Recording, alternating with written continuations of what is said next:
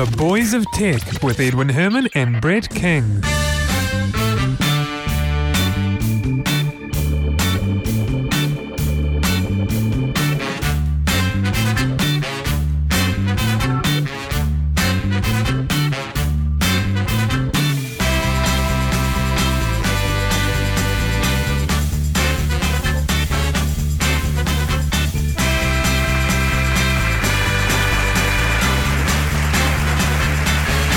Hey, thank you for joining us and welcome to episode number 31 of the Boys of Tech for Monday, the 24th of August, 2009. I'm Edwin Herman. Brett King, welcome. Howdy. It's nice to have you on the show once again. Oh, it's always a pleasure to be here.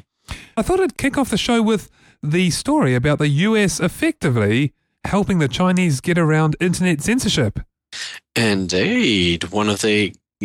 We're using US taxpayers' dollars. That's what I thought was the most interesting part of that story. Yeah, that, I'm wondering why they're doing this. I mean, it's, I'm it's wondering why they're thing, doing it just, too. what- what's, what's their, what's their, Yeah. What's their angle? Yeah. So Well- what, they're doing is it's uh, basically a feed over email system where email isn't uh, quite censored in the same way, and so what the system allows them to do is to get around some of the filters on on the traditional you know web connections by getting content over email, which is quite smart. It is quite smart. They're being quite tight lipped, as you'd expect, on the actual mechanics of the systems, but it does sound quite interesting. I'm, I'm Getting just, it over yeah, email. Yeah, it- yeah. I, actually, I remember when some years ago we there was you could FTP over email. There was some Hmm. Yeah, FTP servers that you could email commands to, and they'd send you stuff, and that usually got around uh, either bandwidth caps because email wasn't capped or capped differently, or it also meant that if you had a firewall, that you can still FTP stuff, which is Yeah. kind of good. It was rather slow, but it, hey, it worked. Indeed, it worked. so I think this is going to be a, a similar sort of concept, as you as you say. The actual details aren't really aren't really there. I I'm uh, there are two things I've got to say really, and uh, one's a question, and that is why. And not not not to say they shouldn't, but just why? What's their you know what's the driver for this? What's their angle? Yeah, exactly. But number two is uh, I'm not so sure that this will work in the long term. Yeah, I think it, I think they'll get away with it for a while. But I mean, look, it's a cat and mouse game. You know, if you know Yeah. w- once this is known by the Chinese authorities, in fact, I'm sure it is now. Uh, you can bet your bottom dollar they're already working on a on a on a patch for that or a you know on a filter. Oh yeah, they're they're waiting for it to, to come out so that they can you know work out what it is within email that they'll need to filter out. So it's a nice, But- interesting use of technology, though. It is an interesting use of technology, and like you can see, you know, I guess you know, sort of the reasons behind it. America is all about traditionally about democracy and freedom of speech and freedom of press, etc. And this is part of their initiative to keep that going in the world. But yeah, Well, it could be. odd. Well, it could be to do with the fact, like as you say, that if they can get Chinese citizens to see what people are saying out there openly, you know, in, in a balanced way, you know, different views on things that are often hidden from them by their government, it might help them get an inroad into getting people to realize the the ne- you know the negative side of, of having a filtered internet, and if the people start uprising and, and you know complaining in China, then perhaps that might somewhat force the hand of the government. I don't know that the, Yeah. The Chinese government that is. So, hmm, maybe Well- that's why. I don't know. Maybe that's why, but uh, you know, over the past week, we've already seen China, you know, backpedal a little bit on their censorship. The the whole Green Dam software thing, which had freedom advocates up in arms around the world, they've come back on saying, no, no, no, we're we're not demanding that it be on every computer. It is just a, a, a suggestion and availability. Uh, you can have this on your computer. That's what we're developing. Oh, so It they're not making it compul- intended. yeah, it was never Mm, intended to be compulsory, compulsory right. That's what that's what the, the government, the, the Chinese government, has come back saying after all of this. Who knows whether or not that was originally the case or not? Because it's taken them a long time to come back and say, oh, I think for them to come out and say, we think people have misunderstood what we were getting at here. It's really hard to know what the truth is really. It is. It is indeed. But either either way, we can say that that's what the US is doing at the moment. So Which is good bizarre. luck to them. because, you know, so many governments are instituting different censorship regimes for the internet, filters for the internet, and the American government's publicly funded this initiative to allow other people to get unfettered internet access. All right, iPhones have been exploding in Europe. Yeah, yeah. Well, they've been exploding all around the world, but Well, um, yeah. you know, the the most of the stories have been coming out of Europe, but the the French have finally decided they're going to they're going to investigate this. Yeah, they've had quite a few over there. It's, and we're not just talking about catching fire, which is bad enough. Some of these things are, you know, literally exploding open. And I think one person had a bit of shrapnel in their in their eye from that. Yeah, Hmm. it's pretty serious stuff, So but is this? I, usually I'm- not serious enough to have you know warranted a complete recall. Well, and the we know is- that companies have done that in the past. If something has been proven to be more than likely to suffer this sort of catastrophic failure, then they've done a recall on them. But Apple has not done that with this one, so perhaps it is just Well, look on the face of it, it does seem pretty bad for Apple, and it's like, well, you know, week after week we're hearing these stories about exploding iPods and batteries and, in iPods catching fire and whatnot, and you kind of think, well, has Apple got it together? I, I don't think so. But on the other hand, when you look at the sheer numbers of you know of devices out there that Apple make, you know, as they said, we take all consumer product safety allegations seriously, but we don't want to panic anyone unnecessarily. So it, it really does Oh, come down to numbers. Hmm. Yeah, yeah, it does come down to numbers with with any business. If they've got a device which is possibly faulty, they're going to want to confirm before they try and do a recall or anything like that whether or not this is affecting uh, you know a small number that they can cover with just replacements or those sorts of things or whether or not it is a true manufacturing fault or design fault that's going to cause them to have to do uh, you know a proper recall or going to cost them a lot of money in bad PR. The only thing left to do now is for the airport security to ban them from airplanes. Well, yes, that It wouldn't surprise me, to be honest. You wouldn't want that to happen, and so there there are tons of reasons why Apple wouldn't try and cover this up if it is you know something actually really badly wrong with their design or the manufacturer of a, a group. Wouldn't cover it up. Yeah, wouldn't cover it up because just think of all those situations. Yes, if it's on a plane, the iPod's on the plane, the iPod goes boom, something bad happens on the plane, it causes the plane to land. That's even worse PR than a kid's iPhone, you know, getting hot and blowing up in the Oh, backyard. so what you're saying is that it's good for Apple to come out and, and, and say, look, yeah, look, we know these things are happening. yeah. It make make everyone aware so that it's kind of less their fault if someone decides to one day take it on a plane and, and it catches fire there and it's not like- Precisely. if yeah, they okay. if they know that they've got a manufacturing fault in a batch of them and they don't do anything about it and something you know disastrous like that happens that's the sort of thing that really will completely damage the reputation and can cost them more money than a recall. So well, it's, it's in their best it- interests to to keep those things in mind but they do have to weigh them up. They are a business still. They do have to weigh up is this a manufacturing fault in, in the total batch? Is it some isolated incidents with a couple of badly installed batteries or whatever they do have to find out properly but on the other side of the argument is the places like what they're doing in France, investigating to keep Apple and those manufacturers on their toes to make sure that they are playing by the rules and they are taking safety and such seriously. Well, we can't tell at the moment whether iPods are over, you know, Apple products are overrepresented because, you know, it's actually it's kind of hard to do, especially when, you know, when a player is so dominant in the market, they're the mm. ones that you're going to hear about exploding. So, Yeah. so it could be that they are overrepresented and there is a problem with, with Apple equipment. On the other hand, it could be that it's well within, you know, it's no different to anything else, whether it's an iRiver or or a Zune or, or an iPod. Simply Yeah. the sheer numbers bring it into the news. But you see, Yep. we don't know that because no one's really, we don't really have the figures. No, no. We don't have the figures and once the French organization has done their investigation, we will have some some better statistics and better numbers to go on. So an outcome of this will be a much better idea whether or not it is a, uh, a fault with an entire set or whether or not it is just some isolated incidents which happen to have been catastrophic enough to make the news. Well, even more reason for me not to replace my iPod that got stolen not long ago. Or at least to wait a little while. yeah, yeah. hey, Sony, I see, have done some radical changes to the PlayStation.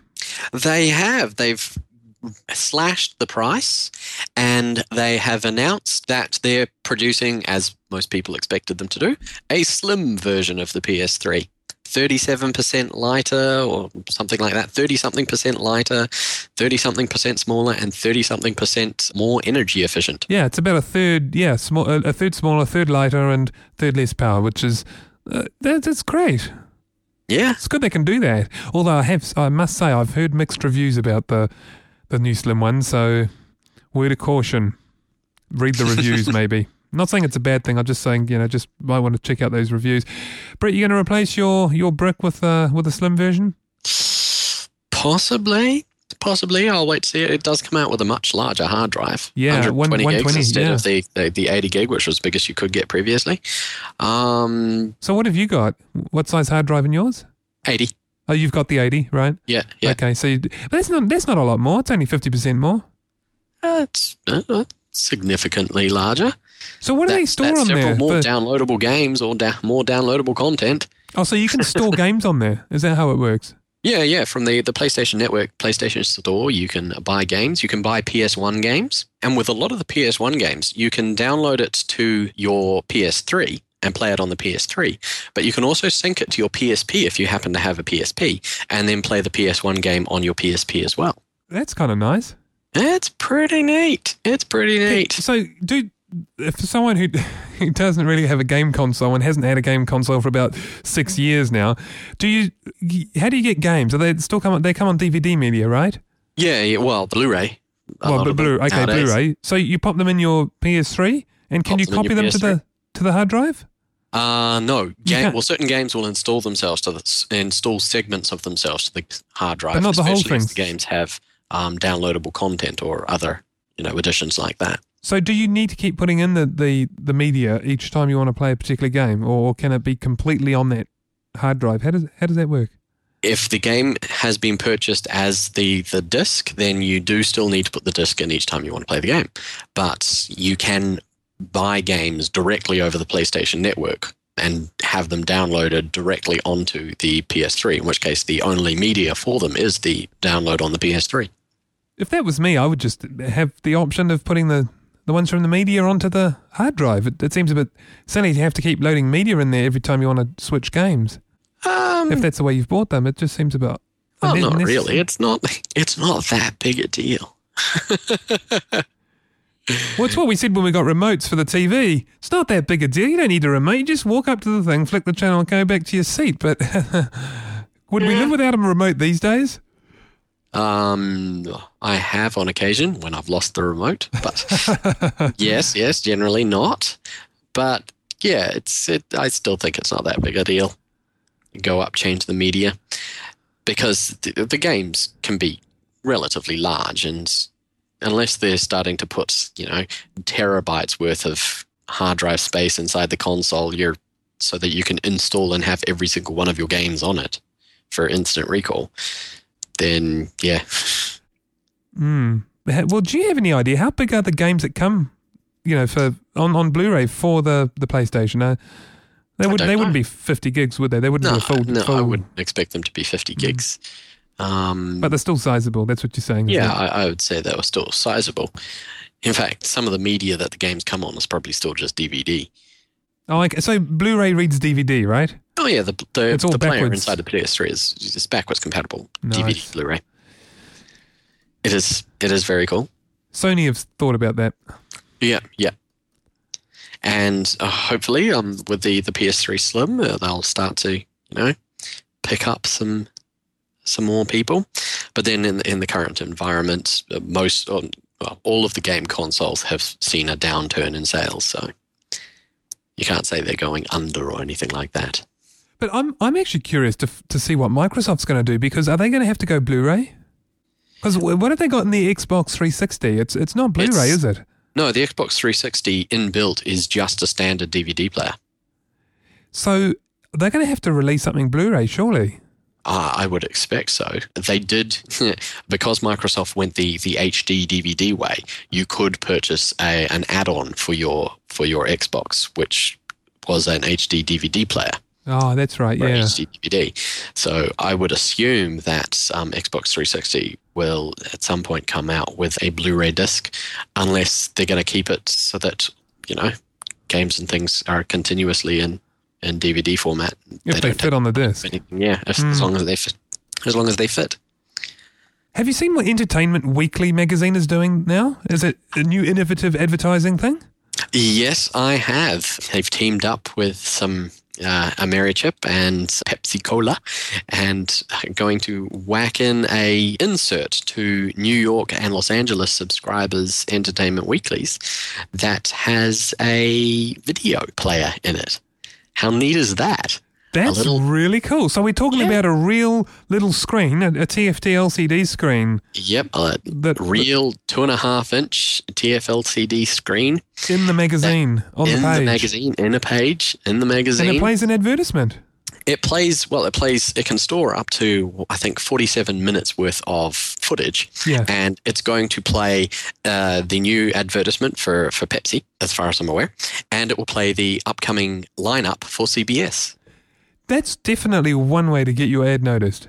Definitely, With, and with anything like this that's brand new, you you people are gonna watch, and they're not gonna skip past it. They they want this is a toy, really. Yeah, yeah. This is this, This is a a, real gimmick. brilliant gimmick. Um, A Mm. brilliant showcase to um, um, Americhip's little technology here. Their little inbuilt TFT LCD screen with a battery that lasts 60 to 70 minutes, but it's rechargeable. And there's a USB, a mini USB socket on the back of it. That's so you can eh? plug it in and recharge it and That's brilliant. it.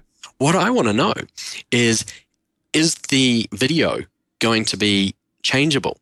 Once you have this Yeah, this- device, can you plug it in by USB? Can you upload? uh, yeah, upload another 47 minutes worth of footage of something else after the fact. It's, Uh, it's basically a little iPod. and, and have it. Yeah, yeah. And It's- it's kind of- yeah. watch your little movie on this little on this little. It's brilliant. I'd love to get my hands on one, but Oh, yeah. unfortunately, only the subscribers to Entertainment Weekly in New York and Los Angeles are going to get this in it. so I guess The that counts us out, yeah. Store and all the other subscribers are just going to get regular, regular version. Oh well, that ca- that definitely counts us out. But yeah, yeah, it's- a brilliant gimmick. It'll be interesting to see whether or not it, you know, others take it up. And I, I wonder how expensive it is to do that. Actually, that would because um, I don't know whether how viable this thing would be. It's Yeah, kind of hard. It's kind of it to hard to, cheap. guess. I mean, it, it would it would certainly come. You know, you get a lot of eyeballs on you know watching this thing, so you could command quite a quite a premium for your for an advertisement showing in that screen. But on the Mm. other hand, that device costs quite a bit. So I don't know. To you know, to put one in every magazine, not quite sure what that's going to do the price of the magazine. Whether that can be something that you know that would happen as a regular thing. I'm not. I'm not too sure. Don't know. no, no, well, obviously it, it's quite costly because they they are doing it only on a limited run. Oh, they're the very New York and selective, Los yeah. Angeles Mm. subscribers, not the entire country, or the the ones which go into the magazine stands. So it is obviously cost prohibitive, but we'll see if it takes off, or whether or not it will be one of those one shot or you know very rare gimmicks for the the advertising companies that can afford it, or the you know, advertisers that can afford it. Well, even if this is a, just a once off, it's a you know it's a proof of concept, and and hey, you're going to get a lot of people watching that. That's for sure, no doubt about that.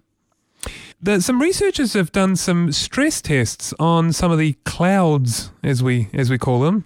What what's interesting about this, Brett, is is kind of goes along what we've been saying all along that cloud computing is great, but you know it comes with a, it comes with a warning. It does come with a warning. It's great in concept, but how it's going to be in practice. Yes. And yeah, these tests has come up with exactly what we've been saying is going to be the downfall of cloud computing around the world Mm. is the fact that your the consistency of your service, your connection, the, the, bandwidth you've got, all of those things are so variable that what's going to be the consistency of service in a in yeah in the cloud. Mm, The response times just drop as load goes up. They they simulated two thousand current connections, and they just watched and they they you know scaled up and the, you know you, the three services they tested were Amazon, Google, and Microsoft, and all three of them showed signs of you know really slowing down as the load increased. So it's it's one of those things that you know to to make the cloud work really well, you need to have that back end grunt there. If you if you haven't got that, you've you've got nothing. Mm. So interesting story there, I thought, because the, those results are, are something that you know businesses would, would probably want to, to see before they jump. You know, Indeed, and the the fact that none of those cloud computing resources, the Microsoft one, the Google one, or the Amazon one, had any of those monitoring tools which businesses would require to make sure that they you know they're getting value for money, they're getting that efficiency and Yeah. that stability that they want. it's a bit of a worry, isn't it? Well, it just shows that there's still a way to go before cloud computing becomes something which, you know, could really be the guts of computing in the 21st century or 22nd century. Oh, you know, whatever. the new computing. It's funny now that we're in the 21st century, you can't really. yeah, yeah, you can't really the- say the, the 21st the century, century, as yeah. being the future anymore. No. It's it's because it's now. yeah, we are here. We're in the future. I'm still waiting for my rocket pack. yeah, and those flying cars. Yeah, yeah. Um, Vince Cerf, he was just here in New Zealand actually this week. He predicts that IP addresses are going to run out by year 2010. hmm Like that's like next year, Yeah, yeah. sometime next year. So at, at worst, that's a little over a year and a half away, or a little under Yep. a year and a half away actually. Yeah, yeah, it's, it's at most. So this is, uh, you know, if he's right, this is bit of a, you know, we need to really get IP6 going. we need to get IP6 going. We need to get people on board with IP6. We need ISPs to ensure that they are able to deliver IP6 services. You know, people have to be ready for this. Yeah, Apparently, there's a bit of an underground market for IP addresses. They're, they're pretty scarce, so, you know, people are, are obtaining them through the non traditional methods. So it's it's definitely time for for ch- for changing, it, or at least move, starting now to, to change over to IP6. The only thing I mm-hmm. don't like about IP6 is that they're so hard to remember.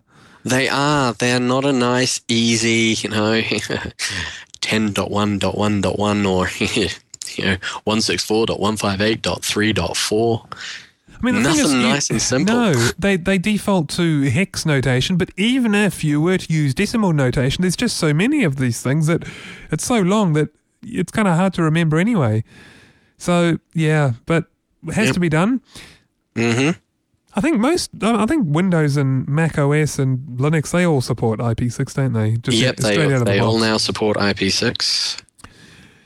So, So- so- we so should be good. as long as all the as long as the rest of the infrastructure, Yeah, exactly. That's the key. Mm. Without that support, nothing's going to happen. falls over. Yeah. One strong advantage though of IP6 is that IPsec is not optional. Yes. It's it's all it, it- cool it's on. Yeah, it's Yeah. all it's it's part of it. So that's kind of cool. Yeah. That's kind of cool.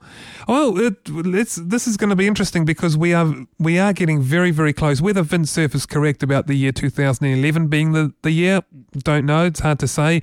But one thing's for sure, we're rapidly running out. So something's going to have to happen. Yep. Well, those are the stories for this week, Brett. Well, at least the international stories. We've got one New Zealand story to cover after the break.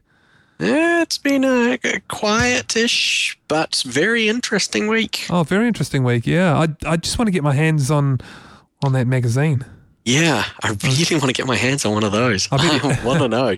Well, somebody's going to get their hands on it, and there's going to be a, a breakdown of what it's like. Somebody's going to gut the thing. Somebody's going to put up some sort of hack that allows you to put your own stuff on it. So Do- do you know what I would do? a, a really cool thing. I so want one. Oh yeah, same. you know, you know what I would do if I if I was a subscriber and I received one, I would Hmm. leave it in the shrink wrap, and I would hold on to it for about five or six years, and then I would offer it up on eBay for a nice sum of money No, yes, indeed. because I reckon they could fetch quite a lot and one in a, in in prime condition. Yep. Anyway, let's take a short break. When we come back, the New Zealand stories for this week.